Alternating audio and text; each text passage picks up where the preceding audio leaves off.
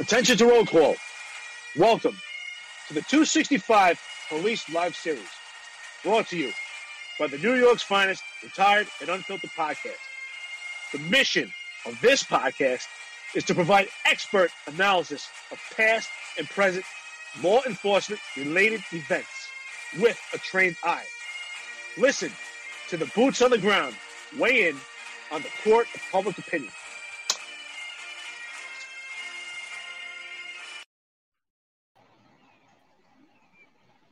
All right, everybody. Good morning. Eric Dim here, former lieutenant, most complained cop, with my co-host and partner, John McCary, former lieutenant NYPD. What's up, everybody? Hey, what's up, Eric? How we doing today? How's Outstanding. Awesome. I'm, well, I'm pretty excited what we're going to talk about today. So, we want to talk about something that may be offensive to people, but it, it needs to be said. So, John and I uh, were talking offline, and and we see the flaws and the pitfalls with the NYPD and just policing in general, general throughout the entire country because we've lost this image, which should be the representative icon figure for what a police officer should look like and should be symbolic of. So I'm just going to give it to you. We're going to talk about it. We're going to talk about masculinity because we're losing that trait, that trait that's necessary within the police departments throughout the country. It's necessary in this profession. And we're talking about the traits of masculinity. John, let's talk about it. Yeah, no, absolutely. I, you know, I, I put a, I put a statement out there. Make, I put two statements out there. Make the NYPD masculine again. right? Uh, I, did. I, it's funny because I put it out and I was expecting a little, little blowback from the, from the, the women officers out there who follow me on social media.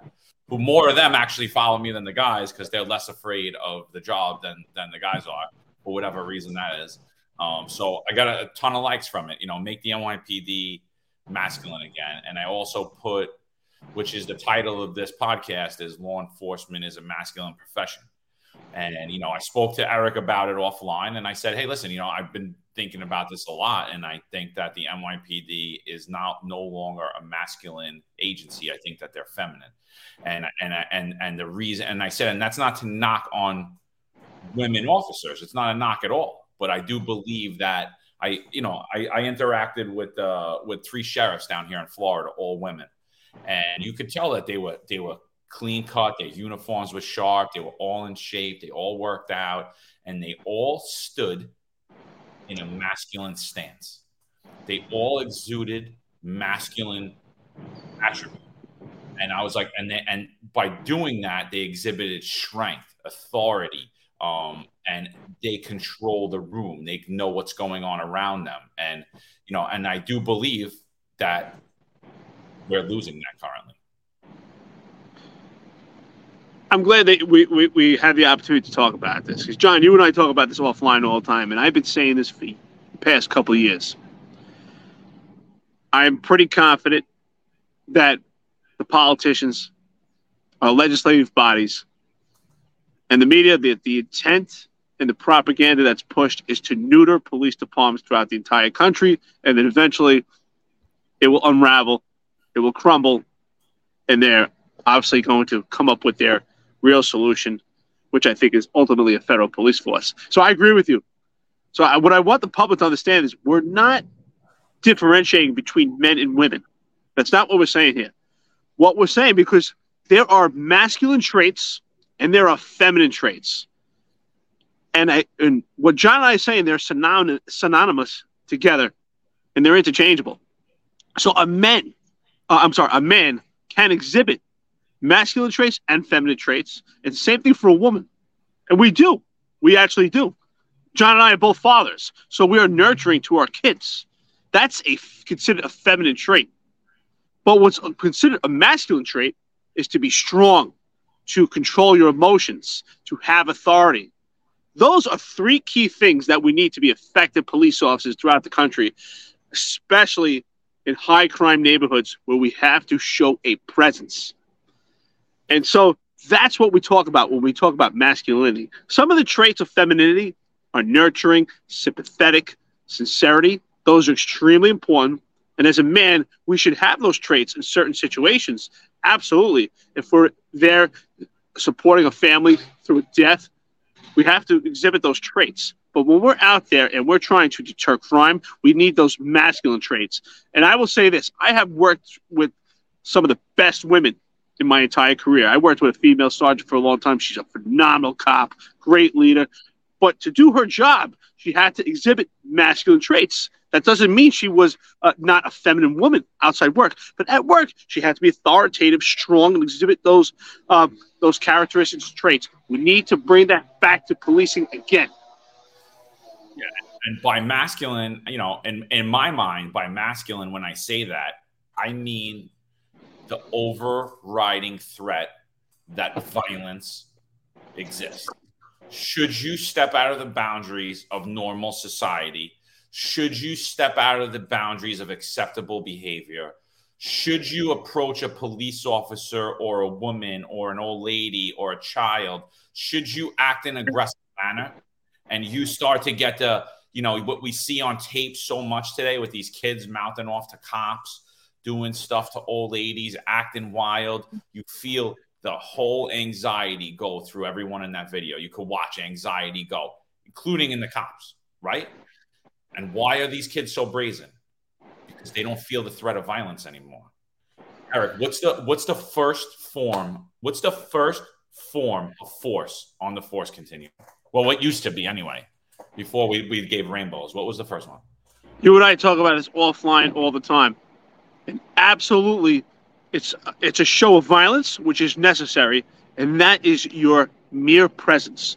Your appearance is the first step in the continuum. It's the first step in the deterrent, the de-escalation of violence. Why? Because it, it is a violent act in a stream of potential violence. It is presence alone. And I use this analogy. I talk about this, and I do have my argument on this. So, in some of the states throughout the country, some are concealed carry, and some you have you can have the opportunity. You can actually wear a firearm exposed. In places like Texas, Arizona, you can expose at three different points. Now, I'm actually I'm a I'm an advocate for for gun possession. I do believe that we have the Second Amendment right, but I do think that if you are off duty and you're not working in a police type uh, law enforcement bodyguard, that your gun should be concealed. Why? And I use this comparison is I believe that if you have your gun out, that is a show of violence, the presence alone. That's what we need in policing. Show of violence, because violence has to be violence, is a good presence. And so I like to go back to this r- real quick. I've been saying this for years. John, you heard me say it so many times. I'm a confirm. Uh, I am a believer, and I've seen it. This is anecdotal from my experience. That if you show any signs of alpha male, or alpha male, uh, alpha female. And, and, think about what I'm saying: alpha male or alpha female, which means you're exhib- exhibiting masculine traits, authoritative, strong, things of those natures. You will not get the job in the NYPD. I can't speak for other police departments right now, but we do see the recruiting standards have been loose standards to push this diversity. But I will say this: if you are a white male or white female and you exhibit alpha traits, masculine traits, you are not getting the job in law enforcement, particularly in democratic cities and especially the NYPD. So I, I will say this: I had many uh, sergeants in different ranks throughout the job, even cops, start talking as we started to see towards the end of my career. The new recruits, the new police officers come in, and we didn't see that fire in them, that, that fire in their belly. And I had so, sometimes I had some cops and different ranks tell me, wow, look, they're just hiring anybody. And I said, no, absolutely not. And I've talked to other people about this who don't agree with me, but some do. But if you actually take a look, think about what I'm saying here. They hire a specific type meek, timid, and docile. Those are feminine traits, and they, t- sometimes they are necessary to be docile. But we should not be meek and timid. And, and I will say this those traits that are exhibited, I believe that it's they're hiring people with these traits by design so that they're not engaging people in potential force issues and not meeting violence with violence because our legislative bodies and politicians and media push this buzzword de-escalation which they have no idea sometimes the de-escalation is getting someone in handcuffs and the immediate use of force which can alleviate and potentially curb more actions going forward with violence. What do you think about that, John? Yeah, I mean, I don't have the numbers, but I can tell you right now that I know, I know particularly, I know a lot of college educated athletes that tried to come on the NYPD that did not pass the psychological evaluation. That, in my opinion, when I speak to them, much better candidates than I was when I got on the job. Um, you know, much clearer heads, much more mature than I was. And I'm like, I I find it funny that they're fi- they're failing the psych um, because the psych could be open to interpretation. I could easily have you pass or fail a psych exam by the questions I ask you. Um, and if you're not well coached into taking that psych exam as well. Oh, do you have any weird dreams? Um, what did my what did my what did my investigator ask me? She asked me, "Do I have any weird sexual preferences?" Thank goodness she was like a 30 year old pretty female. So I said, "Well," I just smiled. I said, "Well, what's weird?" And she said, "All right, next question." You know, um, hey, depending on those questions and your answers, right? Do you have any weird dreams? Everybody has weird dreams, right? But you answer that question in a stupid manner. But my, my point is, I could lead you into my line of questioning to question your psychological capabilities. Um, and at the same time, people are failing the psych. I'm hearing that guys are coming on the job that are on Zoloft, that are on Adderall, that are on that have mental, actual mental issues, documented medical issues. So we're failing we're failing kids that are exhibiting masculine traits, like Eric said, played sports, went to college, played football in college, played football in high school, uh, uh, bigger, bigger male whites. Uh, the only ones that I know specifically that got on this job with tattoos that are in good shape. They have they have family on the job. They have a lineage. You know, they came on the job and and uh, there was uh there was something there. They were well coached. There were, I'm sure there were phone calls made I'm sure there were phone calls made as they went through the process. And you know, we're we're going away from masculinity on this job, and the NYPD is currently a feminine version of it, of what the law enforcement organization is, and that's why you're seeing the rise in crime. Crime is not trending in the right direction, like everybody said. Crime is trending in the exact opposite, wrong direction. It is going all, and crime is rising in all aspects. All crime is rising, shootings, murders.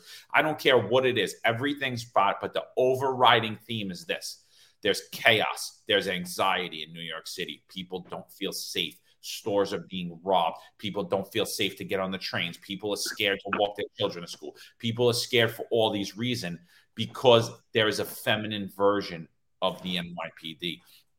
And and let me just further my thought real quick. It's law enforcement is a masculine profession in the same way that education is a feminine profession. And like Eric said, nurturing. Are there men that thrive in the education profession and are nurturing and exhibit those qualities? Yes, because in order to succeed in the education field, in the nursing field, you have to exhibit feminine traits. So again, this is not an attack men and women. This is an attack masculinity, femininity. Masculinity is not a bad thing. Masculinity is a very, very good thing the threat of violence must exist in society. Because because if you cannot meet violence with violence you're a victim.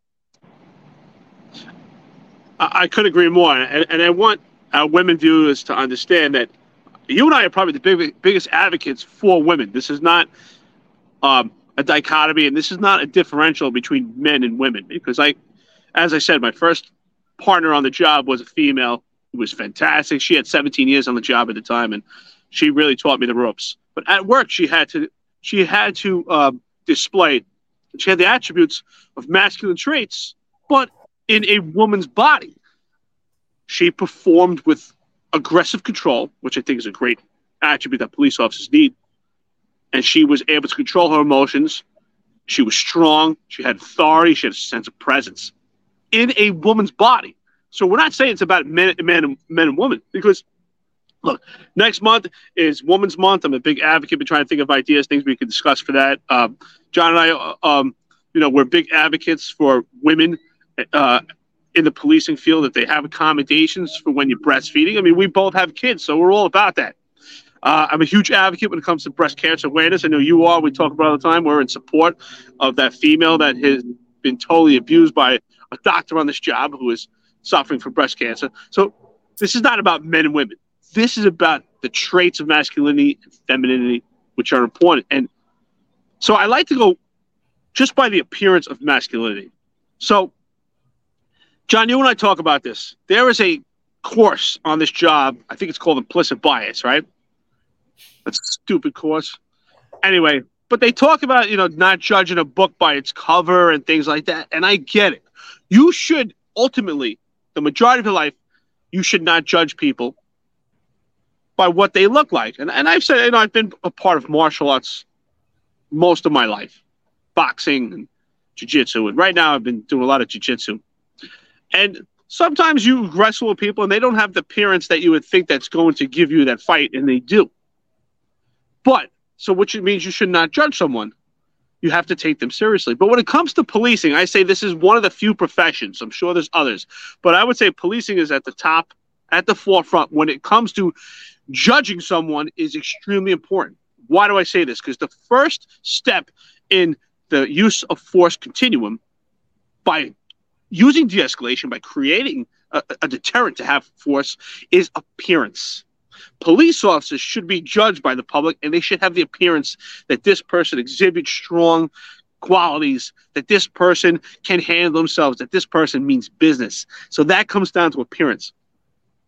I know you have some pictures. We need to show them and explain exactly what we're saying. When the public, particularly a person of interest, a potential perpetrator, when they view police officers, they need to someone they need to see someone, whether it's man or woman, that their uniform looks squared away, their face should be chiseled, they should be in good shape because that's a good presence. That person says, Wow, this is someone because that speaks volume about your body if you're in shape, that means you're dedicated. You, you probably get up early. You actually take pride in your job and the way you eat, and you're conscientious of the decisions you make. But if you have an appearance that's sloppy and you're overweight and there's no chisel to you and you look soft, that's how you're going to be viewed by your potential adversaries that you're soft and you cannot handle yourself and you're not ready for the call. Maybe you are. Sometimes, John, you and I talk about this. Men walk around, they go to the beach, and I always heard this argument. I wasn't a big gym guy, I'm more into martial arts, but I heard this argument of, well, I'd rather look like I can lift 400 pounds than actually lift 400 pounds. Well, that's the same thing for a police officer. Sometimes it's more important that they look the part than they can actually act the part because that may be a deterrent just enough. So, what do we got? Yeah, so I got a 36 second clip, and all it is is just two photos. And so for anybody on the audio version, we're going to be down for 36 seconds because it's going to play as a video. So, but what I want you to do is look up, I want you to look up the white cop that was involved in the Tyre Nichols incident. So it's going to be his photo. It's a photo of him holding an award. He's sitting there in glasses. He's over shape. He's out. He's out. He's out. He's overweight. He's out of shape. He looks soft timid, docile. He looks like a mess. He doesn't even fit into his uniform properly. He's not well groomed. His hair's a mess. You know, and this is a guy. And let and let's back up. This is a guy that there were five black officers who beat an individual to death right in front of him, and he knew it was wrong. He knew there's no cop on this earth that thinks that if you have a perp handcuffed, you could stand them up and start punching them in the face. Maybe he was a right at some point in. He didn't know he was maced whatever. But there's no cop on earth that thinks that that was okay. And the reason I know he didn't think that was okay is because he wasn't helping them. He helped them right in the initial onset of it, and then he stepped back and watched them beat this guy like five thugs. He didn't exhibit masculine traits. He didn't exhibit leadership. He didn't exhibit all of these qualities. And I do believe if you switch him out, with someone that goes to the gym every day, somebody that takes care of themselves, somebody that does all this stuff, there would have potentially have been a different outcome. Why? Because he's not afraid of other men. He's not afraid to interject himself into that. Hey, cut that out right now. This is blah blah blah blah blah. He, the threat of violence must exist to keep us all in line, and that goes from everybody all around. There must be that type of there must be that type of masculinity. And then on the other end of it, I got a big social media influence, great member of the NYPD who's been who should be the poster boy for the NYPD. Good looking guy. The guy looks like a, an Adonis. He's chiseled. He should be, uh, you know, he looks like he could be a statue. And I'm not saying that everybody's going to look like this guy. This guy's in peak physical condition. But there is a difference. When you call 911 and the shit is hitting the fan, there's 15 guys on the street fighting. I don't know. Maybe someone stabbed. Maybe somebody shot. Maybe I don't know what's going on. They're beating the piss out of one guy. I don't know what the hell's going on. You're getting robbed. There's a maniac running around. You tell me who you want to show up when you call 911. You tell me who you want to come there. Because currently, what we're seeing in the NYPD is guys like this like the guy in Memphis will thrive. He'll be a second, first grade detective. He'll be a sergeant with the money. He'll be a lieutenant with the money. He'll be a chief. He'll be an inspector. He'll be waddling around. Woo, woo, woo, woo, woo. And guys like no are going to be demonized. They're going to be called roid heads. They're going to be called now. Let's say it. They're going to be called white supremacists because they go to the gym every day, right? Now, now white supremacy is white males going to the gym and exuding physical fitness. So I'm going to play the clip right now. You people think about this that are watching it. You people that are on the audio, go to these photos. I want you to go to No Donuts here, his Instagram, or you could even just Google him. He's he's a popular guy. Uh, he's all over. He's been he's been there's been newspaper articles about him. And you tell me when the shit is hitting the fan, who do you want coming to, to, to save you?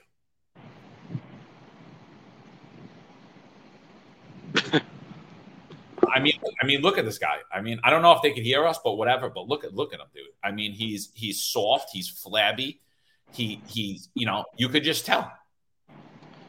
I don't want to pick on the guy, but even he knows when that picture comes out, there's a deep dark place inside. He knows it. He's not a representative of what a warrior should look like. That's not a deterrent for crime.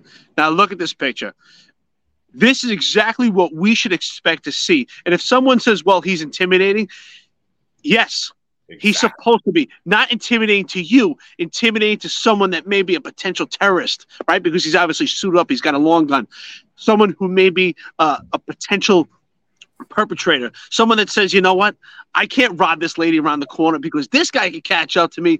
This guy is vigilant. He's ready to go. You can see it. He's ready to go. And I don't, I don't look at something like that because I've had exposure. I don't say he's intimidating. I said that's what I want to see.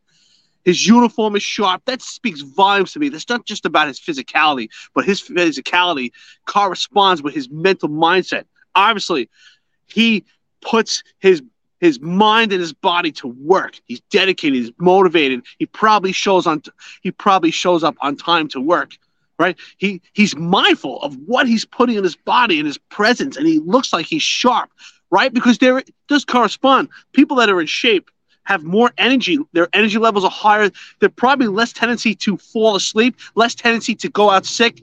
I mean, if you were a potential perpetrator, you see this guy at the corner wearing the same long gun and the same helmet as the other police officer, or so, was a sergeant, right? Was a police officer? No, Whatever. The, no, the, the bottom line is right. You see him, that's a deterrent. That's de-escalation. Since uh, the legislative body, m- media, and the politicians love to use that word. The other police officer is not de escalation, but in their minds and their agenda is well, if we get this meek, timid, docile looking appearance of a man, then he's not going to engage the community. But that's not what this is about. The first sign of presence is appearance. And listen, I'm not picking right. I'm not picking on that that that, that police officer that's children.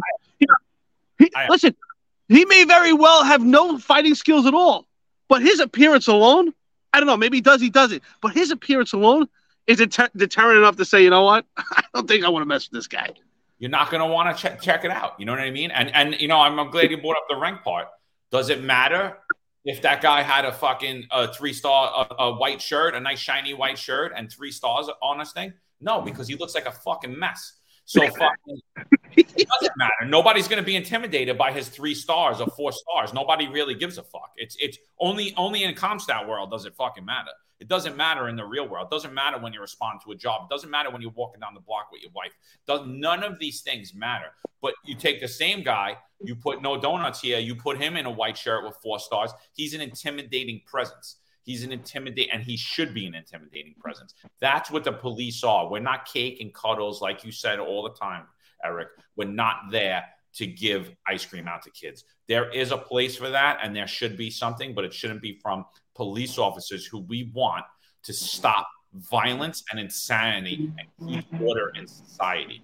There needs to be order in society. And currently, we don't see order in society. I, I say this all the time.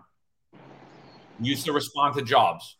Used to respond to jobs. I, I, I responded to jobs where I'll, I'll just give you one example. There were there were six kids. There were when I rolled up on the job, there were six kids standing in in, this, in down this dead end street. Six kids standing, insanity. Women are out, neighbors are out crying. It's in a cul-de-sac. Everybody's flipping out, right? There's one kid dead on the floor. He's got no blood pumping because they poked him in his heart with a knife. The heart, there's not even blood. I see that he's dead as a doornail. There's another kid on the floor screaming because he's stabbed fucking 15 times all over his body. There's craziness. Me and my partner step out. Now, there are tons of people out. There's six potential perpetrators, there's two victims, there's tons of people around us that could be come after us. I don't know who the stabber is. I don't know who the perp is. I don't know if they all did it. I don't know if multiple ones did it. I have no fucking idea. But when we stepped out of the car, when we stepped out of the car, a calming presence came over the whole scene. The whole fucking scene. Everybody was intimidated and scared. Why?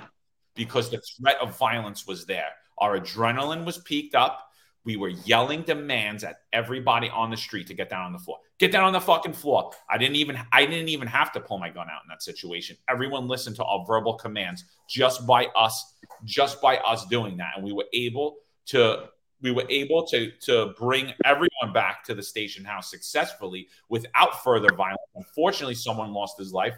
The other young man that was stabbed 10 times survived.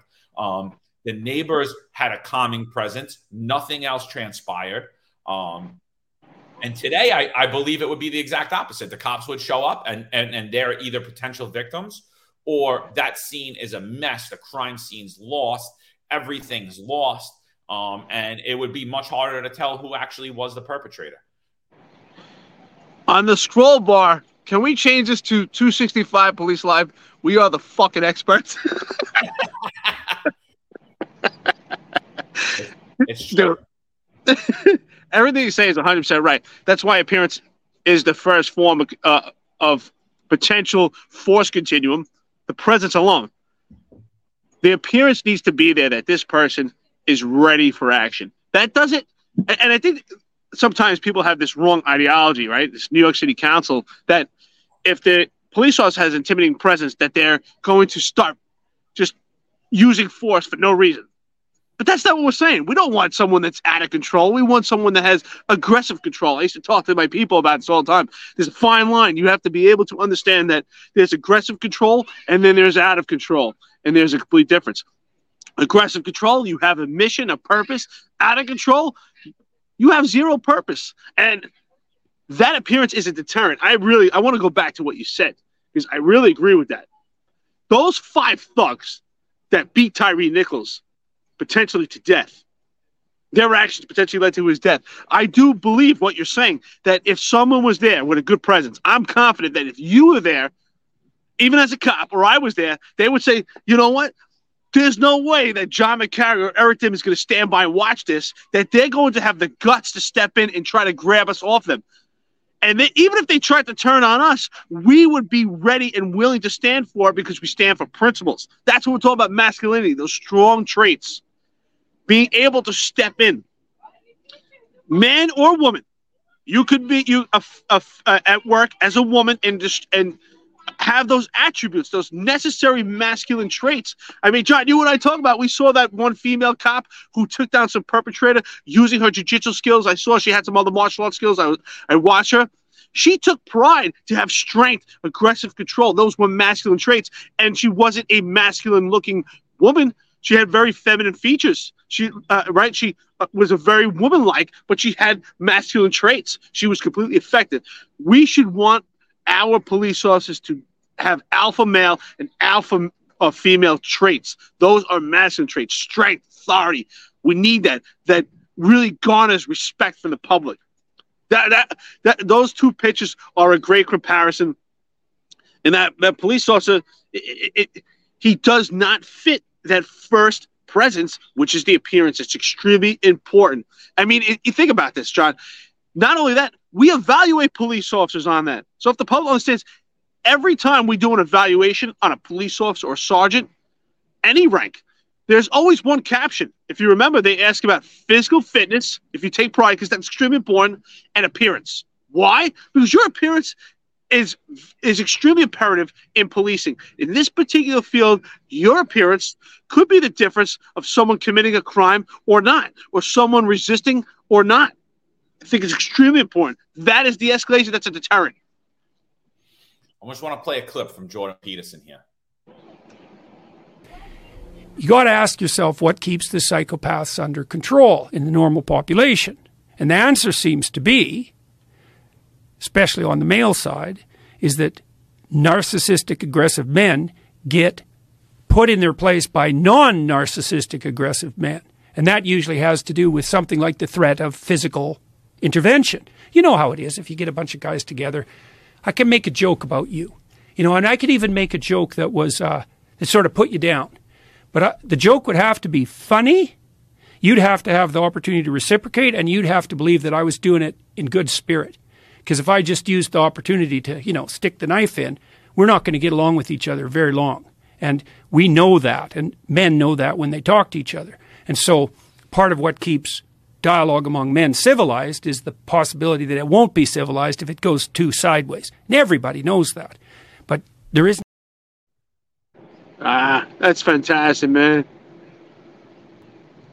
Yeah, I mean, I mean, and there's another part of that where he goes in like he basically goes in and and I do believe what he's saying is just interactions between males, right? That's what he's that's what he's discussing there.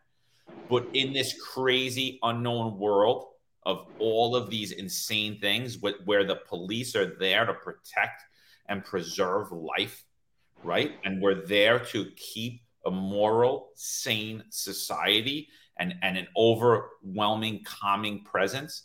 That threat of violence must exist. You know, if nobody should be walking into a target, abusing a fucking police captain and feeling okay with it. Nobody should think that it's okay to talk shit to a police officer. Nobody in their right mind should think that they should sit there and be able to abuse the cops. Because what happens when you abuse the cops? What happens? What happens when what happens to the overriding mindset of everybody on that street that day when you have a bunch of punks punking a cop? You fucking pussy, you this, you stupid cunt, you this, you that, blah, blah, blah, blah, blah. All this stuff. Everybody around is intimidated and scared. Everybody around is intimidated and scared. You know how that doesn't happen? The threat that you there's going to be a consequence. First off, you're going to put your hands behind your back when I tell you to. I'm not just going to beat you. We're going to get arrested for some minor thing, whether it's disorderly conduct, you're causing a crowd to form, you're acting violent and tumultuous behavior. I'm going to lock you up for disorderly conduct. And by the way, you're going to spend the weekend in jail too. You're not just going to get out with a ticket four hours later. And and if you don't, and if you don't, you continue to act violent and tumultuous. Guess what's going to happen? the police are going to act more violent and tumultuous. And by knowing that, those things will be deterred. That's why stuff like that did not happen when me and Eric were retired. That's why stuff like that did not happen because the cops prior to us did not allow that to happen. They did not allow that to happen to them. They did not. They used the law hmm. and they used their presence to deter acts like that. So when me and Eric came in, they, you know, did people fight with us? Yes, but they knew that there was going to be a fight. They willingly accepted. Fuck these guys. I'm fucking fighting. Like, but the overwhelming sense in New York City, you could ride the subway. You could go to the Staten Island Mall at 8:30 at night. The Staten Island Mall is not even open at 8:30 at night anymore. You know that they close at seven now to keep down on crime, to keep down on the smash and grabs, because they're worried about protecting people in the parking lot because people are getting jacked in the parking lot, cars are getting robbed in the parking lot. Did not happen. Would not happen if we throw same type of presence out there. We throw this weak presence. Don't worry about it. We be a friend. File a complaint on the cop and we'll hammer him for absolutely nothing. Oh, and, and when you punch him in his face, if he punches you too many times or if he does anything, we're gonna we're gonna hold the cop completely accountable and you zero accountable and drop the case on you. This is so true. Uh, I, I've said this in the past. We talked about this. I used to train my my men and women, especially special operations, your encounters, the majority of them, you have to understand that you're potentially, it's a high propensity that you will meet violence because you're seeking out the most violent perpetrators. And when we seek out perpetrators, they're usually in possession of a legal firearm. They've committed a robbery, potentially several shootings. So they know that they're going to jail. And so what I tell my men and women is that it's normal primal aggression that people, when they're in potential confrontations, I call it peacocking. You probably heard that before. We see that amongst kids in school. It's prevalent. And when, when I say they peacock, is that they when two kids could be males, could be females, when they get into an argument and a potential fight, they usually get close to each other and they're puffing their chest and they're peacocking. They're trying to present themselves big. They're trying to present themselves strong. That comes down to their appearance. Why? Because in hope they're hoping that it doesn't actually lead to a fight. They're hoping that the other person backs down, and that's what the public doesn't understand. That is part of de-escalation. They're trying to give themselves a better presence. And that's what police officers have to do. They have to peacock as well. They have to show a good presence. They have to show strength. They have to show authority. That may be enough for someone else to back down so that it does not lead to physical violence. I also say this, which is very important.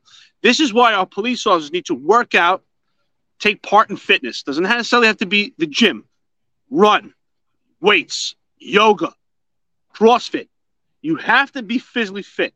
In addition to that, you should be doing some type of martial art, boxing, Krav Maga, Jiu Jitsu, whatever you like, judo. You need to do something. Why? Because working out gives you that physical strength, will give you that appearance that you need to look squared away in your uniform, which is part of de-escalation, which may be a deterrent, a deterrent. And also, when you're training, you're constantly getting that primal aggression, and you are actually getting hands on fighting in a trained environment, so that when you are met with potential violence, you are relaxed. You're not exhibiting anxiety. You're showing that authority. And this is a masculine trait. It's in the it's in the dictionary. If anyone wants to look it up, you are able to control your emotions. Why? Because you train. You already know. Most of the time, when two men or two women or men and women together, they peacock one another, it's because they're not training. So they have to ask themselves. They have to ask themselves. And men do this every day. And men know I'm right.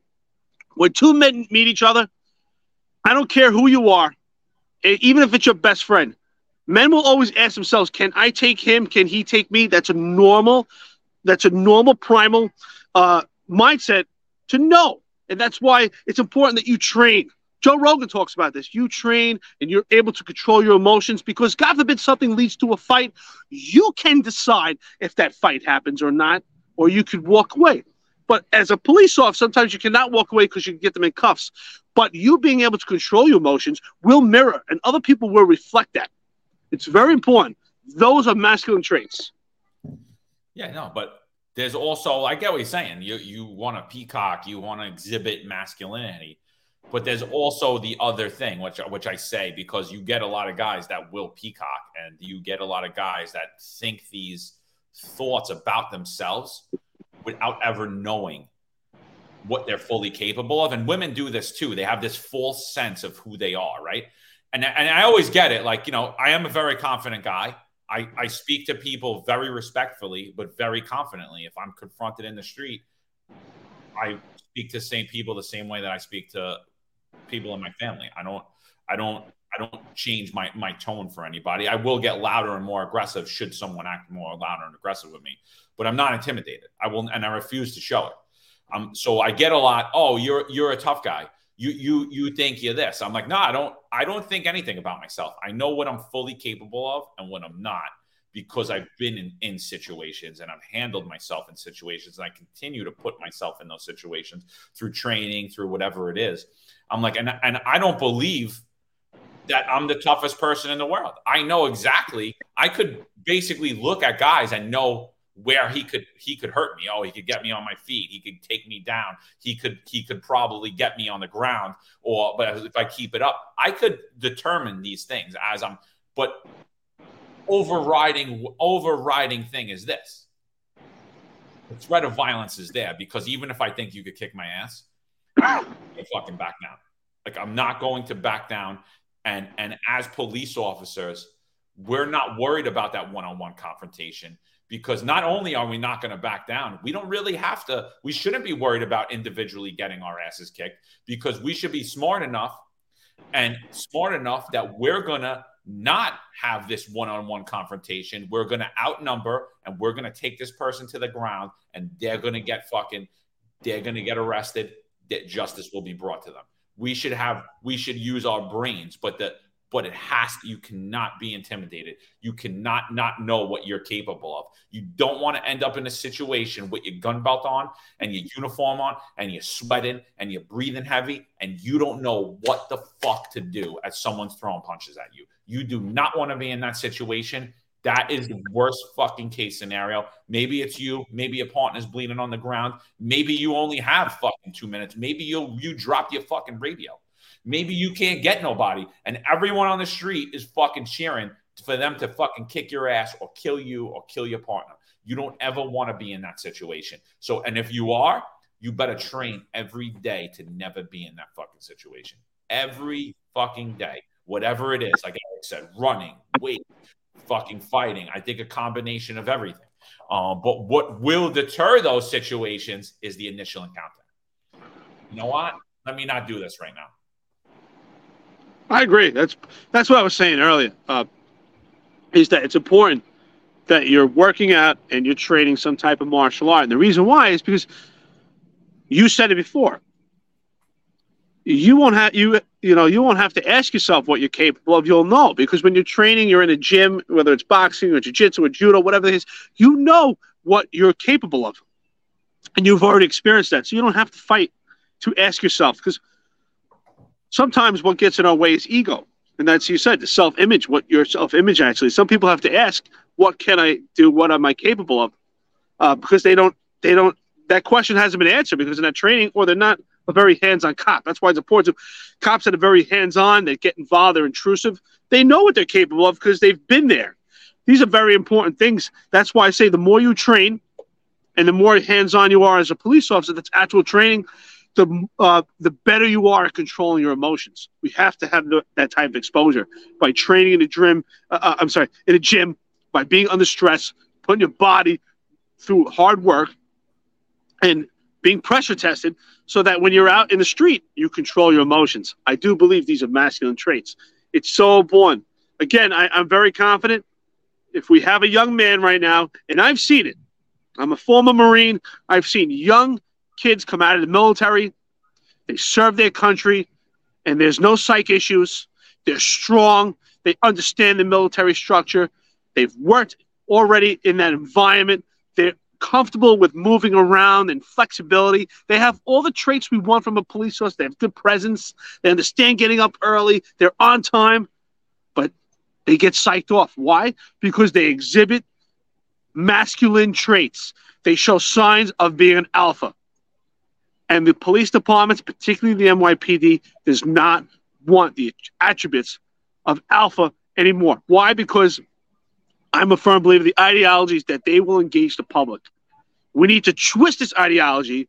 That is a fantastic deterrent, right? Mayor Adams talks about his plan by putting 1,200 extra police officers in transit by having a presence and taking Twitter photos. I see these Twitter photos. We should see Twitter photos of the cop you just showed no donuts. You want to show photos? That's a presence. That's a deterrent. But show me some sloppy cops that are out of shape and stand there with their heads buried in their phone is not showing a good presence. That's not a deterrent. That's not a deterrent at all.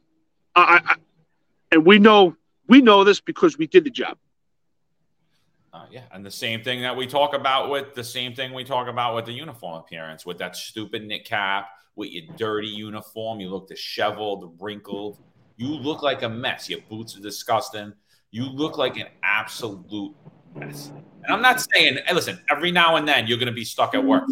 You're going to not have gone home. There's going to be times when you're not at your best.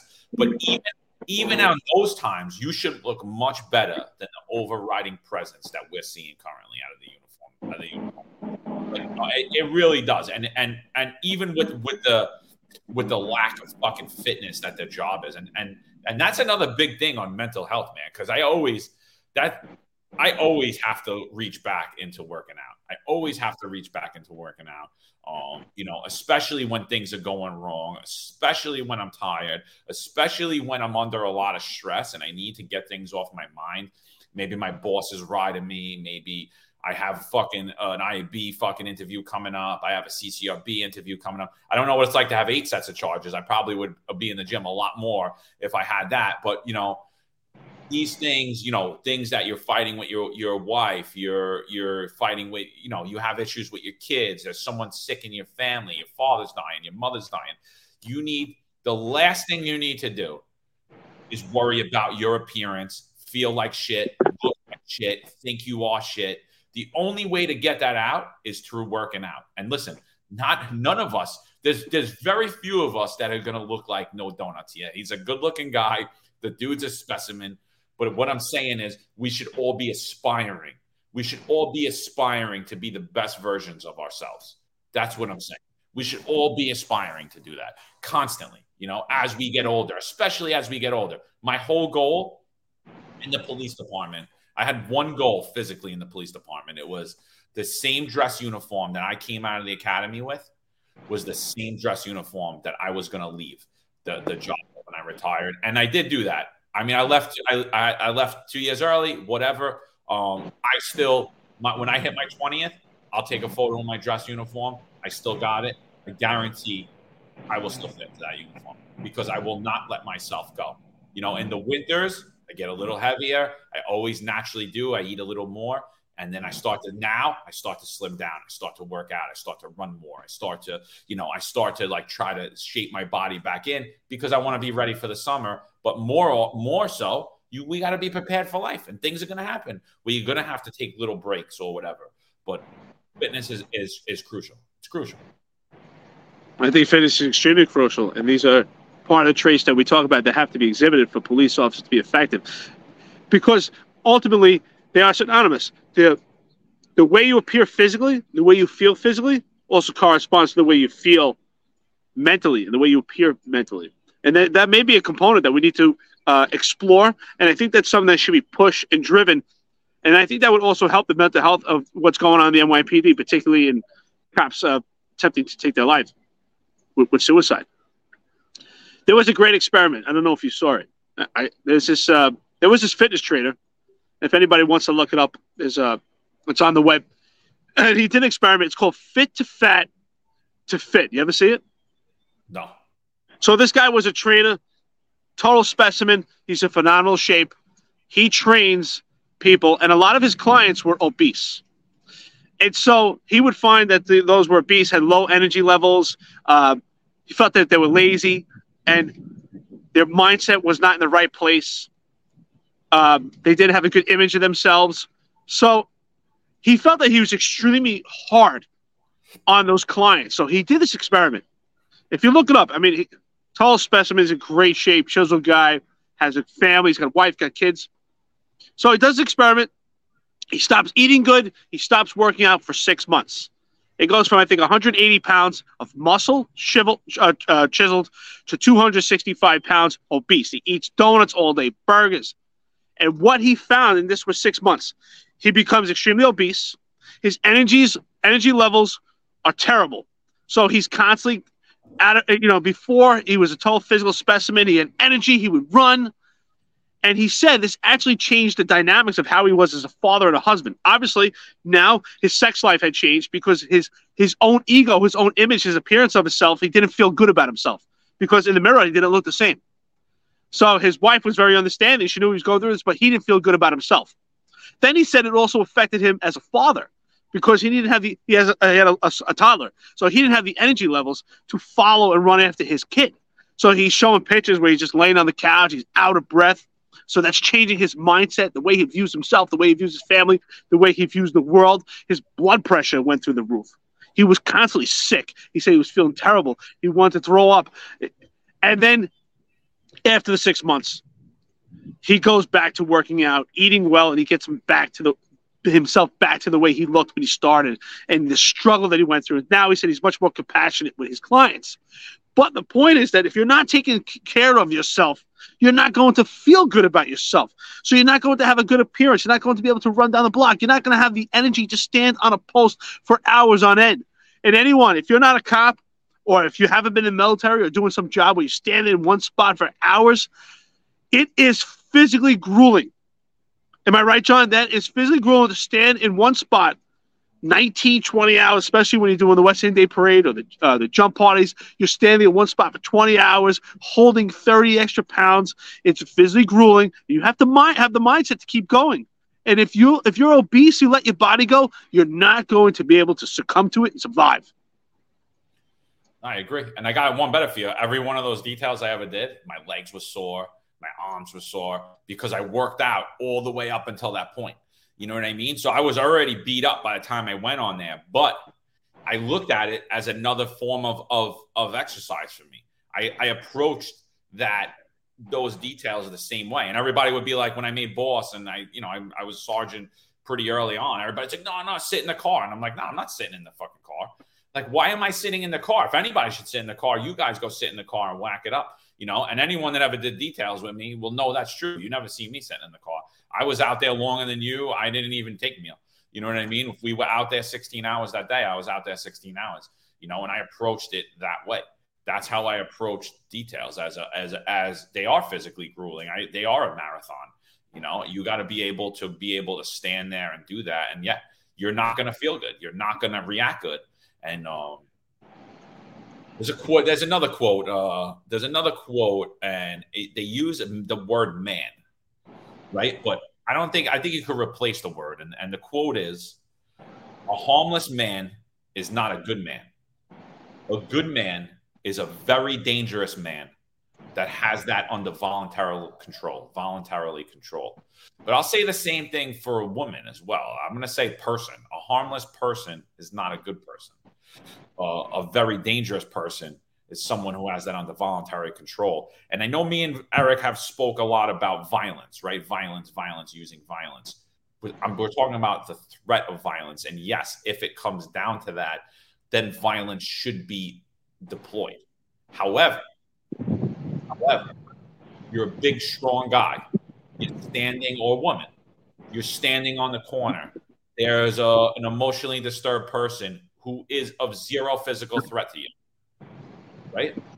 Are you who's more likely to engage that person physically or with force options? The person who is not in shape, who's afraid, who's timid, who's scared, who doesn't exhibit this strong presence, or the person who exhibits this strong presence that could stand there and laugh and be like, hey, listen, I'm going to get you the ambulance and, the, and they're blocking threats I'm going to do this to you. I'm going to do that to you. I'm going to kill you. The devil told me to kill you. The devil told me to kill you. Who's going to stand there and be more empathetic and and actually be able to sit there and take that without feeling insecure, without feeling fear, without feeling the need to engage is going to be the person that exhibits that strong presence because they're already going to know this person's of no threat to me physically as long as they don't do XYZ and the person, even though they're yelling at you, will know what to do and what not to do. You know what I mean? You know, it, it's funny. Um, I had a call one time, Park Hill. One of my one of the first jobs I ever went to. It was freezing cold, 160 Park Hill, male black, naked. I remember those spots. male black, naked, running down the block, right? And I'm like, no fucking way. It's like negative two out. Sure enough, Sure enough, when I get there, there this guy is. He's butt ass naked in Timberlands and he's running back and forth. I'm gonna kill everybody. I'm gonna kill everything. But me and the, my partner, who I was with that day, both, you know, he was my, my partner was bigger than me. Um, we step out of the car, and even though he's crazy and he's he obviously smoked a dust bone, which he tells us later on that his friends laced him um, when he wakes up in the hospital the next day um, that his friends laced him. He smoked a dust bone. He flipped out, got naked, was running back and forth in, in negative two temperatures. Um, when we stepped out of the car, and even though he was in, in a crazy mind frame, he looked at both of us and I was like, get on the floor. And he laid down on that freezing cold floor. He never stopped talking. He never stopped talking, but he felt a presence and he went down and we were able to cuff him. There was no violence. We didn't have to strike him. We didn't have to do anything to him. We cuffed him. We held control of him. We got him an ambulance. We brought him to the ambulance. We got him some clothes. Um, and you know, and and he was so crazed that he didn't even feel that cold concrete. You know, he didn't even feel that cold concrete. He couldn't even feel it because the drugs were rushing so hard in the system. But he was still able to feel that presence, and he was still able to hear the the the the overriding commands because in the back of his head there was that overriding threat of violence. He was like, "Holy shit, these are two big dudes. Like, I don't want these guys are gonna fight." You know, and then walking around, and he lay down on the ground. Well, 100 percent right because we we just show these two pictures. So I asked the public this. Just that's why it's important. Say don't judge a book by its cover, but when it comes to policing, we, we must. Appearance is important just based on appearance. A potential adversary or perpetrator, the public talks about de escalation, deterrent, right? Not using these impact weapons. But we looked at those two pitches no donuts and this uh, meek, timid, docile appearing officer from Memphis. Who do we think is more likely to deploy their firearm in a violent struggle? Just on appearance, I'm sure just by making the assessment, I'm pretty confident that police officer from Memphis has a higher percentage chance of deploying and actually using his firearm in a stressful situation than the picture we have of no donuts. I'm pretty confident if there's a violent struggle that he is more likely to to take out his taser as a, a mere presence to to deter a threat than no donuts. Why? Because he has the physical appearance he will not have to resort to that. His, his presence alone may deter it. Who is more likely to deploy pepper spray? Who is more likely to deploy baton? We can see just appearance alone is that police officer from Memphis. So this ideology, if we hire meek, timid, and docile people, they're less engaged in the community and we're not going to hurt our citizens because we've heard that before, and I don't even know what that means. Somehow doing intrusive police work is hurting citizens. I don't even understand that. It makes no sense. Appearance is important here. We know it. I'm confident. I have to be honest with you, John. If I was a criminal, and I, if if we have anyone that lives that life that actually views this, I'm, and they'll agree with it, or if they were criminals and they change their lives, and if you did, I appreciate that. I would rather, if, if I committed a crime and I wouldn't, but I'd rather no donuts comes and arrests me than the other guy. I'm pretty confident that he's more likely to just put me in handcuffs and no force at all. But I'm pretty confident that with that police officer in Memphis, that maybe if I make a certain sudden movement, I may create some fear, and he may retract his firearm or utilize something else. The anxiety levels will be built up because he's going to be nervous because he hasn't pressure test himself. He doesn't go to the gym. He doesn't train. He doesn't know what he's capable of. He's going to exhibit those fear fear emotions and actually act on those fear emotions. That's why we need those masculine traits that you have those emotions because we all feel feel that fear. That's the difference between the coward and the hero, but he's able to control those emotions. I'm John. I'm sure you agree right now. Who would you rather to handcuff you? Who would you rather to place you under arrest? God forbid someone made an allegation against you, right? You're innocent until proven guilty, and you have a decision. They say, hey, who would you rather handcuff you? Who would you rather to show up? Very easy. The guy that's squared away. The guy that takes care of himself. The guy that's going to dot his, his T's and cross his I's. The guy that's going to tell exactly what happened at that situation. That's going to be able to come in and, and be able to say what happened in that situation, what the information he was given, and process it correctly when you're coming into that scene and you have all these other things going on in you, your physical appearance, your mental health, all these other things, I don't want you arresting me because the story's going to get misconstrued. Everything's going to get misconstrued. I want the person that has the presence of mind to be there 100%. And I'm going to go one step further. I'm going to go one step further. We talk a lot about de escalation. No donuts here. No donuts here. His appearance is a de escalation when you look like a fucking sloppy mess and you you look physically out of shape or you look like you don't care or you look docile timid you look feminine I don't care if you're a man or a female. I don't care who you sleep with. You appear feminine in, Yes. in your stance and in your speech. And I don't mean that you could be gay and you could you could have a, a talk differently as a man and less. But I mean in, in your approach, in your stance, how you walk, in your authoritative, in the words you use, in the in in the in the presence you do. That is an escalation. That causes that situation, and that's why you're saying that, Dim. That's why you're saying there's more likely a chance that he's going to use his firearm. There is more likely a chance he's going to use his firearm because it's an escalation. His appearance mm-hmm. alone, it doesn't stop there. We missed that part on the force continuum. Oh, presence? Oh, you look like shit. Go right past it. Boom. You know what I mean? Like you said, you step out of the car, Tom comes. You step out of the car and it gets crazy. Why? Why? Because we missed the whole presence part, and that's what we're missing in the NYPD. Now it doesn't even matter when you have masculine men showing up in the NYPD because they know they're not gonna. There is no threat of violence there. There, and if there is, they're getting paid. They're gonna be on. And if they're and if they're a minority, if they're a minority or certain ethnic descents or certain immigrant classes, because we're we're labeling out who's an immigrant and who's a minority now. Doesn't matter the numbers. Doesn't matter if you actually are a minority or not um, when we're, we're labeling those things out that you might you might actually wind up being the good guy anyway so hey i could punch this cop in the face he's gonna be play pity cake with me like this because he doesn't want the complaints he doesn't want all these things and nothing's happening to me and everything's gonna happen to that guy. I'm gonna fucking sue him. He's gonna lose his job. He's gonna be shit. So we've created this we were attempting to make the nypd this nurturing this nurturing institution when we are not a nurturing institution.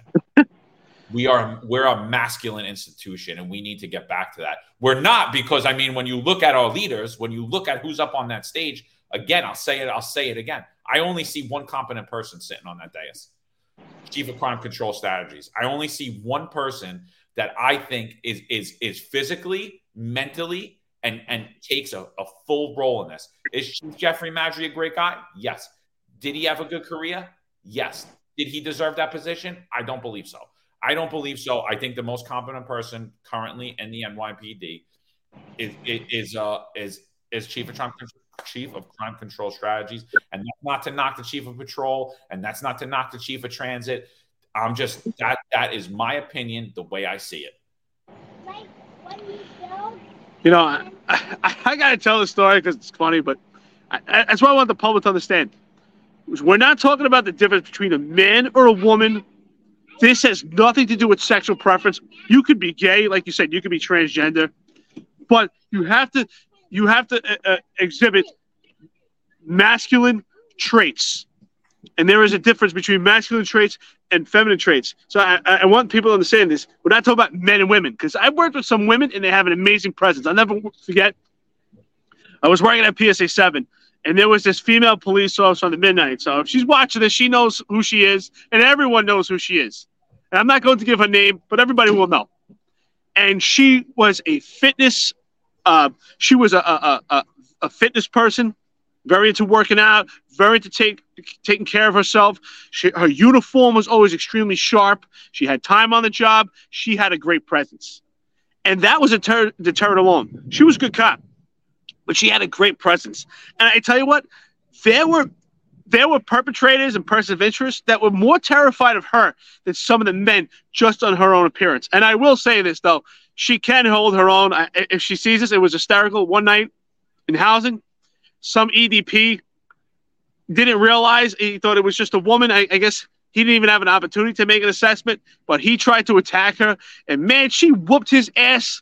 We all watched it on body camera. She whooped his ass, and she's a woman, but and she's very womanly looking. Now I don't know her sexual preference or not, but I can tell you this: she attributed, she displayed masculine traits. She was in shape. She had authority. She was able to control her emotions. She was a strong presence. She's a good cop, and she's and she has a womanly appearance but with masculine traits, which is needed to be an effective police officer. And man, she held her own. There's plenty. I, I would work with her before I'd work with many of the male cops because some of those male cops don't have those attributes that she has. So if you watch this, hats off to you. You know who I'm talking about. 100 Hundred percent. I'll take a I'll take a strong woman any day over some weak, timid, docile. Why do I got to do it? My professor said. No, no, I don't give a fuck what your professor said. Maybe it was Mike Alcazar told him. Sociology professor's a jerk off too. You know, go go, go teach a class, beat it. You know, fuck you. But, uh, Mike, how you doing? But listen, the, the, the, bottom line is this, and and anyone that disagrees with this, you're welcome to come on, reach out to us. We'll we'll we'll further this discussion. We'll continue to go into it. But before you do that, I just want you to do one thing. I want you to look up the definition of masculinity, and I want you to look up the definition of being feminine, and I want you to tell me what you want in that institution. And don't tell me you want to mix. Don't tell me you want to mix because that's a bunch of fucking bullshit. There, you know, there is what overriding goal is to protect and preserve life in the police department. Which police department do you want? You know, could, could oh, we, absolutely. Could we take and mix some stuff? Absolutely, absolutely. But overall, the overall thing, law enforcement is a masculine profession. Make the NYPD masculine again. Eric, do you have anything to add? Because I want to just jump in, and I don't have a lot of time, but I think we, these guys deserve a contract update. There's a lot of talk. I got the whole board following me. I know you guys are all watching this too. I, you know, everyone's concerned why me and you, two lieutenants, give a shit. Um, do you want to add anything on the masculinity before we go over to contract?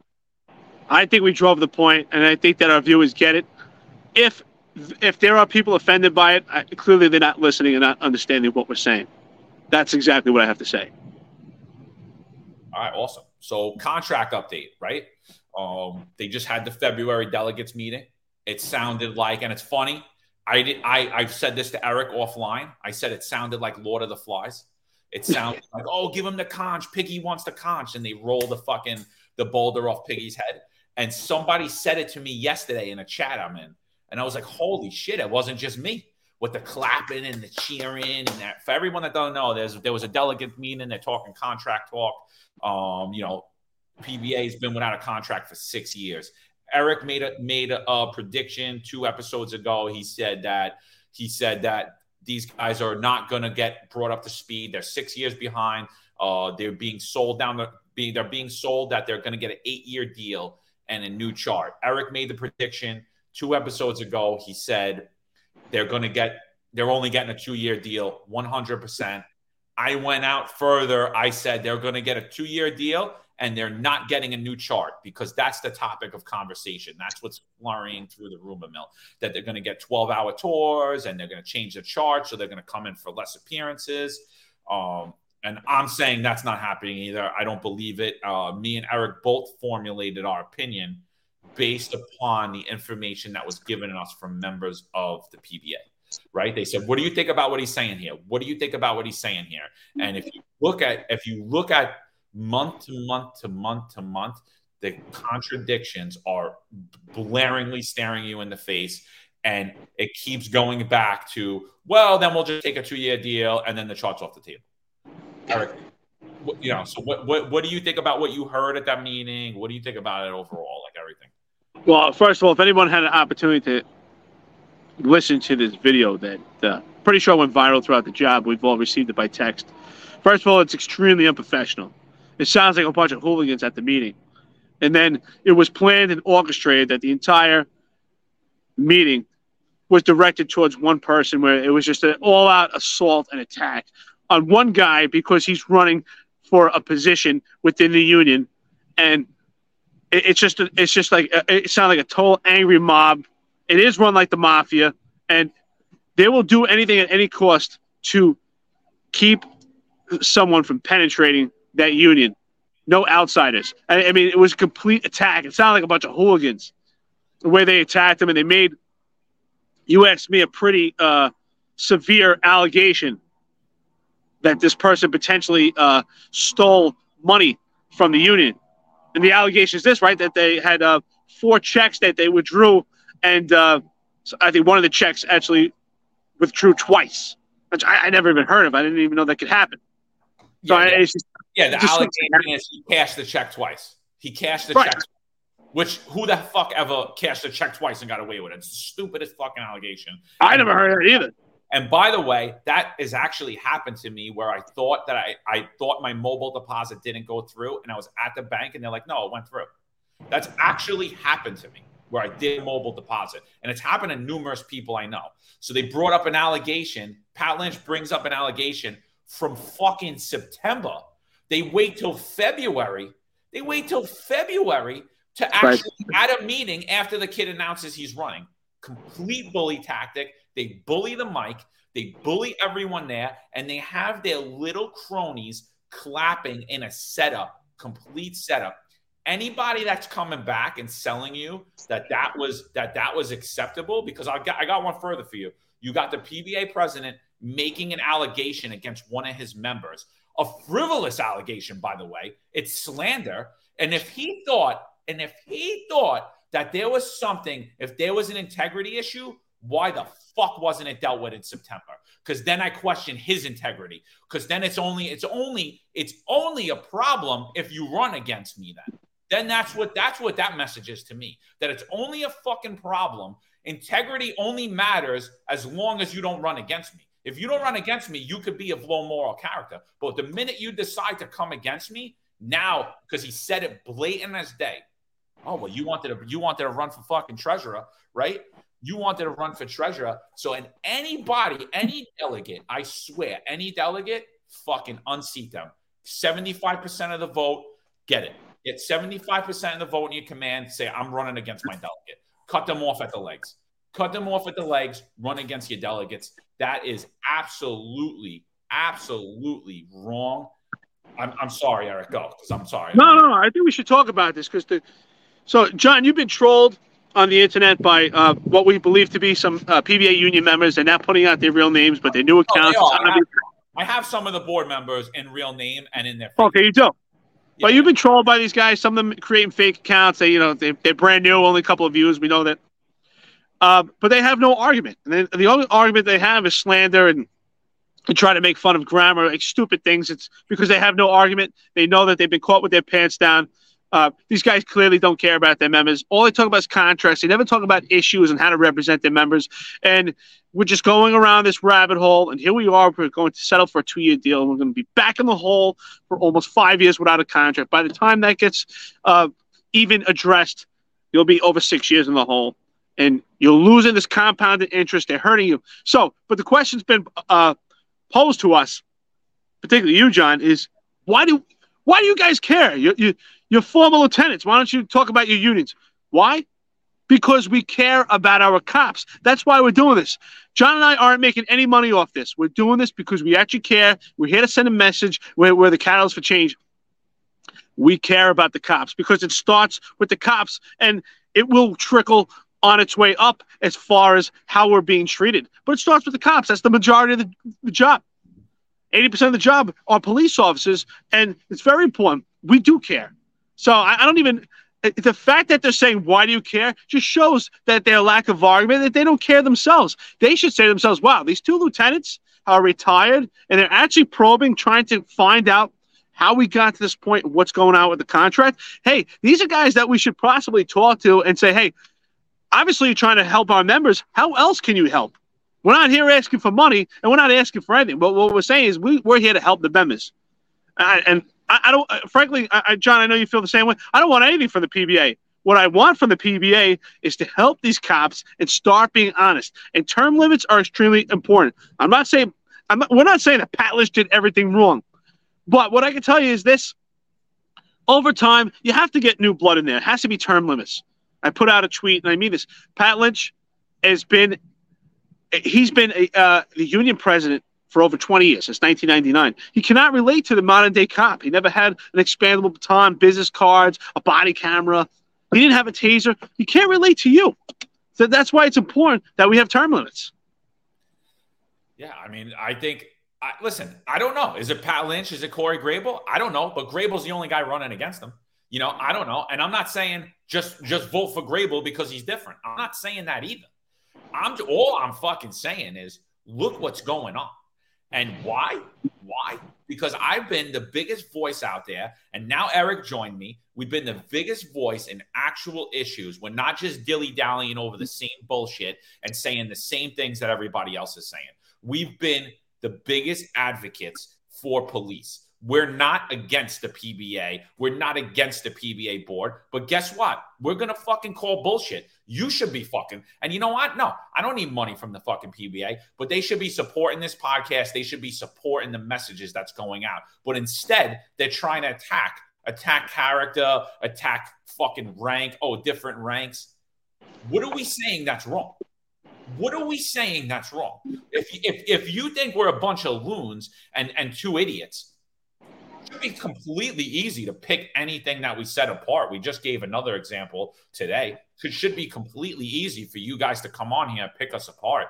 I mean, you're obviously worried about what the messaging that's going out, right? Because for years, me and Eric and all of us have been treated like mushrooms. We've been fed shit and kept in the dark. And you know what me and Eric did? We fucking pulled back the curtain and we let the light shine in and and we're calling it out. We're calling it as we see it. I'm fucking 42 years old. I bought a lot of fucking cars in my life. I made a lot of deals for leases. I could read through bullshit like nobody's business. And when I'm reading these statements and when people are sending me info and asking me my opinion, and by the way, I just got on social media last year. That was always the case for me. I always got hundreds of texts. I always got hundreds of emails. Everybody always came to me for an opinion because I'm just I I people respect my opinion. I don't know why.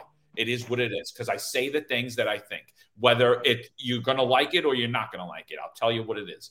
And that's and that's basically now that we're doing it on social media, they don't have an argument. It's fucking slander, right? Oh, I'm gonna slander, you know. And and again, it the, the it just keeps going in. Now we're in opposition. The fucking SBA blocks me. The woke SBA blocks me on social media and then they unblock me because so many people attack them. You know, it's a fucking joke. It really, I'm, I'm shocked the PBA didn't block me too. Yeah. I was a both of, I was a member of both of those organizations.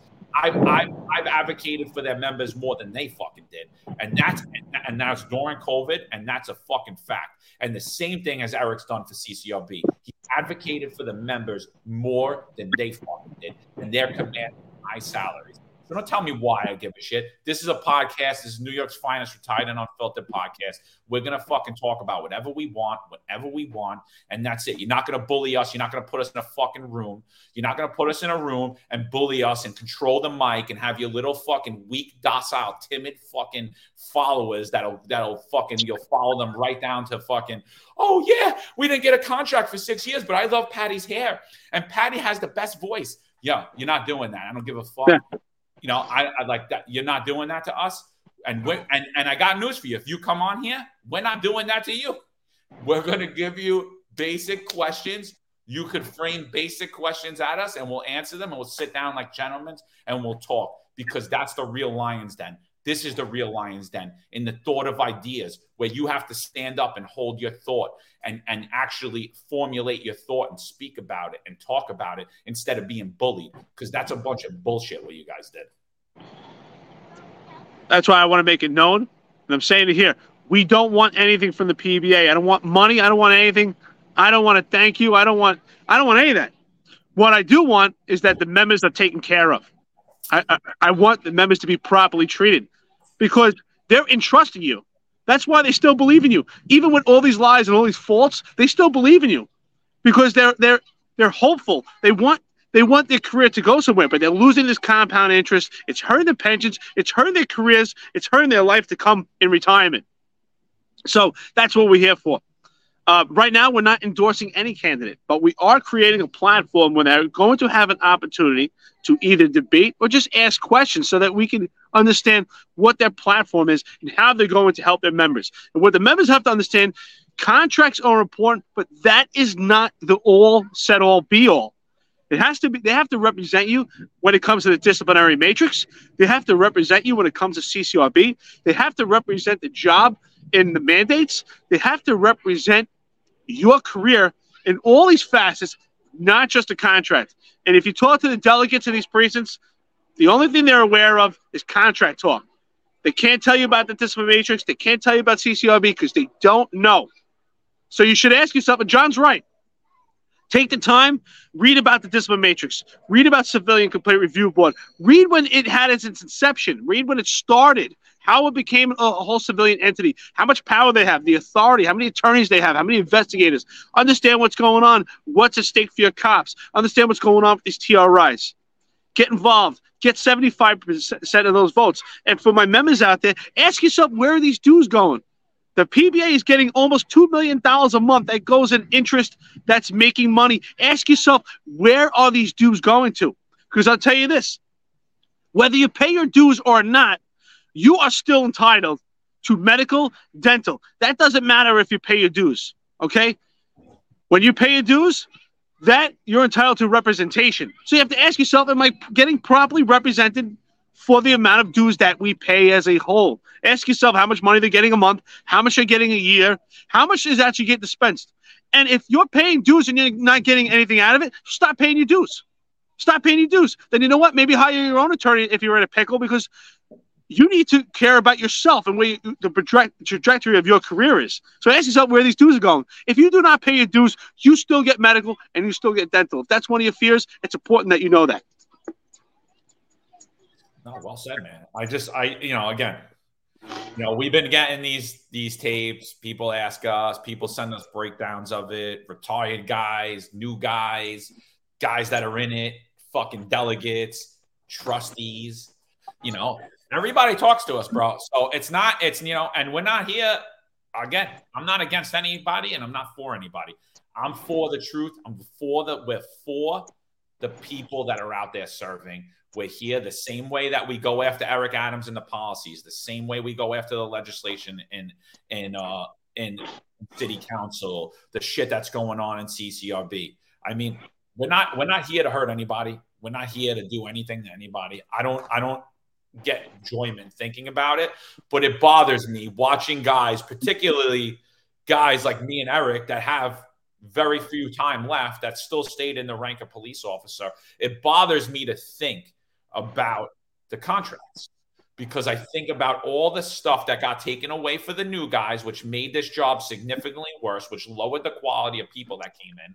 And I think about how much bigger my friends' pensions would have been should we have took the no-brainer fucking deal six years ago when we were already in a financial crisis and Bill de Blasio didn't want anything. And I said before, if I was the mayor, I wouldn't have offered anything.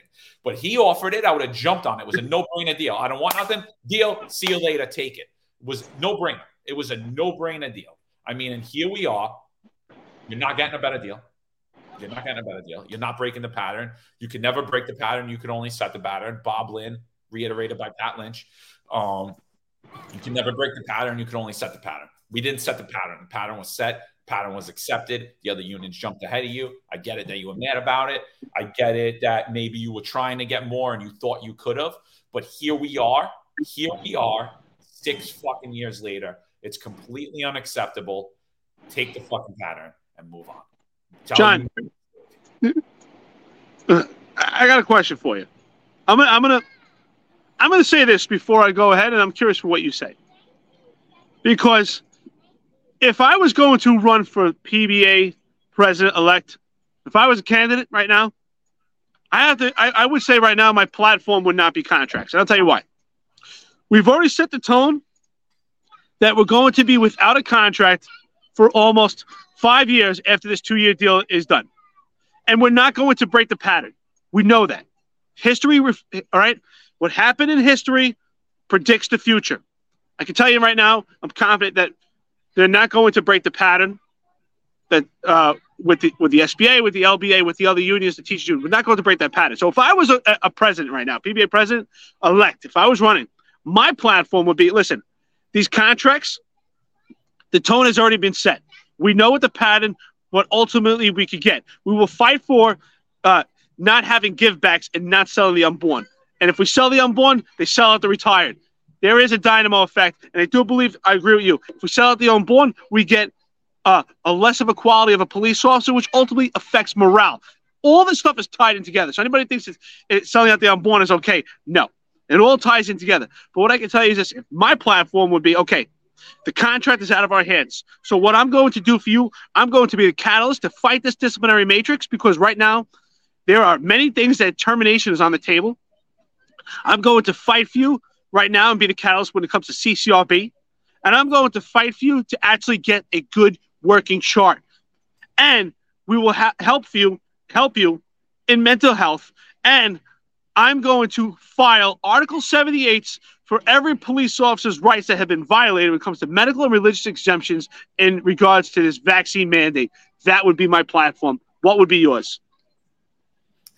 I'm taking the fucking pattern. We fucked up. I'm taking the pattern. You're not beating the pattern. The money's already been allotted by the city for that contract. It's a fucking joke. I'm not giving any givebacks. I'm not taking givebacks. Fuck you, zero. I'll take a zero over a giveback. I'll take fucking zeros going forward. I want to keep us on par. I want to keep our contracts up to date. So uh, yes, I don't care if I got a zero. That that those zeros that you got that they got way back, it wasn't Pat Lynch's contract. He's never got a better contract than that. It was twelve percent, no givebacks. That was a better contract than anything we've got in the last 20 years. So fucking contracts a dead issue for me. I'm going to try to keep us on par. And that's why our, our disparity is so high with Port Authority because we used to be on par with them right? Nobody talks about that part. You know, I don't have time. I'm fucking busy guy, or else I would I would show a chart of everything. I would do a chart of Port Authority's pay scale 25 years ago, Port Authority, Suffolk, Nassau, and then I would I would bring it up. I would bring it up every five years so you could see the you could see the disparity and how much the disparity's grown since this administration's been in. I'm not sitting here going to knock on it, but that's what we need to do going forward. Past is the past. It was a mistake. It was a fuck up. Learn from it. Get better. Do better fucking. So that would be the first thing. Second thing is I'm getting all the terminated guys reinstated, back pay. I'm getting all the guys whose rights were violated, who had religious exemptions. I am going to fucking get them lawyers. Fuck the Article 78. We're way past that, but we are gonna, we're still gonna fucking file the 78s because I want those religious exemptions removed. And we're gonna do it. Anyone that had to do it on their own, we're gonna pick up the tab for you. Anybody that had to retire, I don't care if you're past the years, we're going to sue. The city was the city acted improperly. We're going to take our $70 million and we're going to help our benefit. We're going to help the men and women that help us get that $70 million. That's that's number two. Number three, we're going to push back at this insane legislation. We're going to start to offer legislation, reverse legislation, to dumb down the disciplinary matrix, to get away, to show each and every time our members are getting persecuted by CCRB, there is going to be legal action. And we're going to file legal action with the city until CCRB fucking backs off. Until the fucking until the, the, department advocate backs off, until the the, the judge and, and the, the deputy commissioner trial backs off. We're gonna push back we're not going to be the city where we're just going to pay out. We're going to lay down and say, "Oh, what are you going to do, Mo? What are you going to do, Mo?" Because you know what? Because you know what the, the appearance is. You're giving, you're living Long Island. You make two hundred and fifty thousand dollars a year, and you don't give a fuck about New York City, and you don't give a fuck about the NYPD, and you don't give a fuck about the men and women that you're supposed to represent. That's what the appearance is. That's why everybody's pissed at you. That's why nobody gives a fuck. And all of you little fucking bitches cheerleading for this shit, you're you're all half men too. You need to get masculine yourselves because it's a fucking joke. Those claps I heard, that fucking whole setup, the whole fucking thing, the Brooklyn South trustee, that was a bunch of fucking bullshit. That whole thing, I can't even believe that anyone went along with it. There should have been someone to step in. There should have been a man to step in and say, This is fucking wrong. Give him the fucking mic and let him speak instead of cutting the mic and and and the other guy thinking acting like he's Bobby Kennedy on the microphone. Oh, who you surround yourself with? Who do you surround yourself with? Who do you surround yourself with? Yeah, exactly. And, and, and one question: two top two guys, summon scandal. One retires and comes back. VP, right? He was the auxiliary coordinator in the 9 4. Yeah, the auxiliary coordinator in the 9 4 retires and he retires and comes back after the summon scandal. Nothing happened to him, even though lieutenants were fired, cops were demonized, people had to run, lose their careers. And the top dog, the top dog of it all, never gets GO'd officially. Never gets GO'd officially. And nothing ever happens to him. Find it very, very hard to believe. So, who do you surround yourself with? Who do you surround yourself with? And oh, and, and let's not forget, they actually did have a guy stealing checks, other people's checks, not his own. not trying to cash check twice. That's never been done. You know what? I think that me was disgusting. The rest of them sound like a bunch of cowards for not speaking up. We talk about we should be police officers 24 7. Well, that's on duty, off duty, or even at a union meeting. Now, one police officer stepped in and say, This is ridiculous. Is an attack on one person. If you have a discussion, have a professional meeting with him behind closed doors. But to do this in open form and then everyone else is clapping, encouraging them, you know, it's disgusting. It was like watching. You ever see that movie years ago? It was in the 80s. It was called The Accused. No. Do you remember that movie? Well, it stars uh, uh, Kelly McGillis and uh, what's the other? Uh, Jodie Foster, think her name is. And she she gets raped in a bar, and then a group of men gang rape her and attack her, and not one other man steps in to help her. Right? She gets her clothes ripped off, uh, and they rape her. Uh, they hold her down to a pinball machine, Keep but going. the rest the rest of the bar gangs up on her and everyone else is just clapping and no one stepped in to help her that's cowardice and they cheer them on and they were enabling because they wanted to uh, you know to bond with their buddies to look good in front of them. Bunch of cowards. That's exactly what they did in that movie. That's what they did then. They were cheering them on and encouraging them while they were attacking one person. Cowards? Uh, all right. They, they, they didn't show any signs of, of masculinity. Ma- right? That was completely disgusting and despicable what I saw. Absolutely. And I and I got one better for you. If Corey Grable has no platform and and you're not worried about him, why wouldn't you let him speak? I would let the guy fuck let him get up there and speak. Let True. him himself. Give him the fucking rope and let him hang himself, right? If you're if you're but no, they didn't do that. They just want to abuse, mock, intimidate. Complete bullying tactic, completely wrong. Never do that. We're never gonna do that on the show you know, and uh, and that's it. You know, we made offers to both of them to come on here to debate. We'll moderate. I don't have a I don't have a a, ra- a dog in the race. Either does Eric. We don't give a fuck. We're not getting no money from this shit. All we're doing is talking shit about the shit that we're all talking about, and we're talking about it, and we're giving our opinion. And obviously, our opinion is very on point and very over target, or we wouldn't be getting the slander that we're getting. We wouldn't be getting the nonsense, the stupid questioning, the stupid lines that are coming in, acting like little girls. Come on here, tell us where we were wrong. Tell us how why we're thinking wrong. Tell the men and women what they need to know. They're, everybody's listening, man. Everybody's listening. New York media is all over this. Everybody's all over this podcast, uh, and they should be because this is this is where the truth lies. Like I said, this is the real Lions Den. This is the mm-hmm. respectful Lions Den because anybody could come on here and we're not going to slander, cut your mic, do any of that. We'll let you express your thought. Let everybody else express their thought. Absolutely. And if the PBA wants to talk to us and have a gentleman's conversation, an open conversation to talk about the betterment of the members, I'm open to it. I'm open to it anytime. But you will never silence us.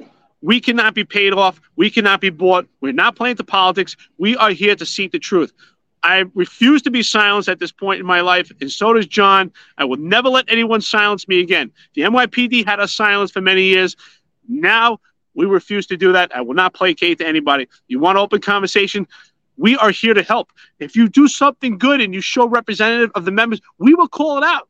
John and I have been very expressive and adamant about the weaknesses and the mistakes of many executives. But when Chief Maddrey spoke out at a meeting and he actually was in defense uh, of, of his people, we gave him kudos and we put out tweets about it and we complimented that he took an active leadership role in that particular position by showing support and having a spine. Absolutely. Absolutely. It's uh and and and just on the vaccine mandate, uh I think we spoke on it already on a on a prior episode, but the city's offer for you to reapply is unacceptable. Shouldn't be reapplied, should be reinstated. You should be given the offer to return once you're made whole. So that that is an unacceptable thing. You shouldn't have to waive any rights to back pay because you should have back pay. You shouldn't have to waive your civil service rights at any point. Um, and I do believe I do believe that very few will even get back if you go to reapply. It's a trap. It's another layer to pr- to protect them and insulate them against against uh, against further lawsuits. And all they're trying to do now is layer themselves legally.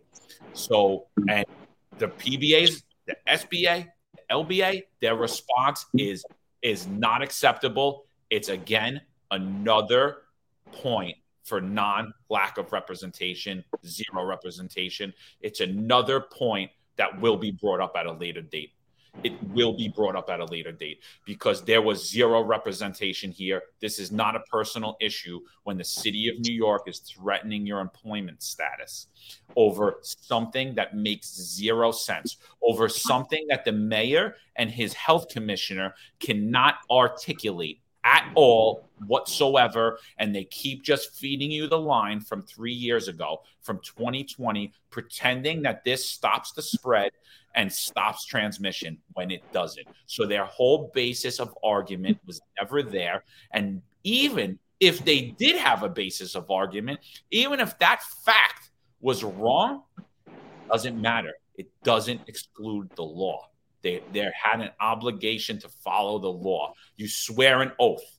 You swear an oath to the law. You swear an oath before God before you take any of these jobs mayor, commissioner, police officer. But like I said, all of us swore it, but only some of us meant it. Obviously, me and Eric meant it, and a lot of you motherfuckers didn't. That's what it is. Well said, because when you take an oath, you're saying that you're willing to serve others, you put others before you put yourselves. And when it comes to this weak leadership, and particularly these politicians that you mentioned, they're putting themselves before others, self serving. That is not obliged by that oath. And I believe that that oath that you take, it just doesn't stop in retirement, like you said. You take that oath forever.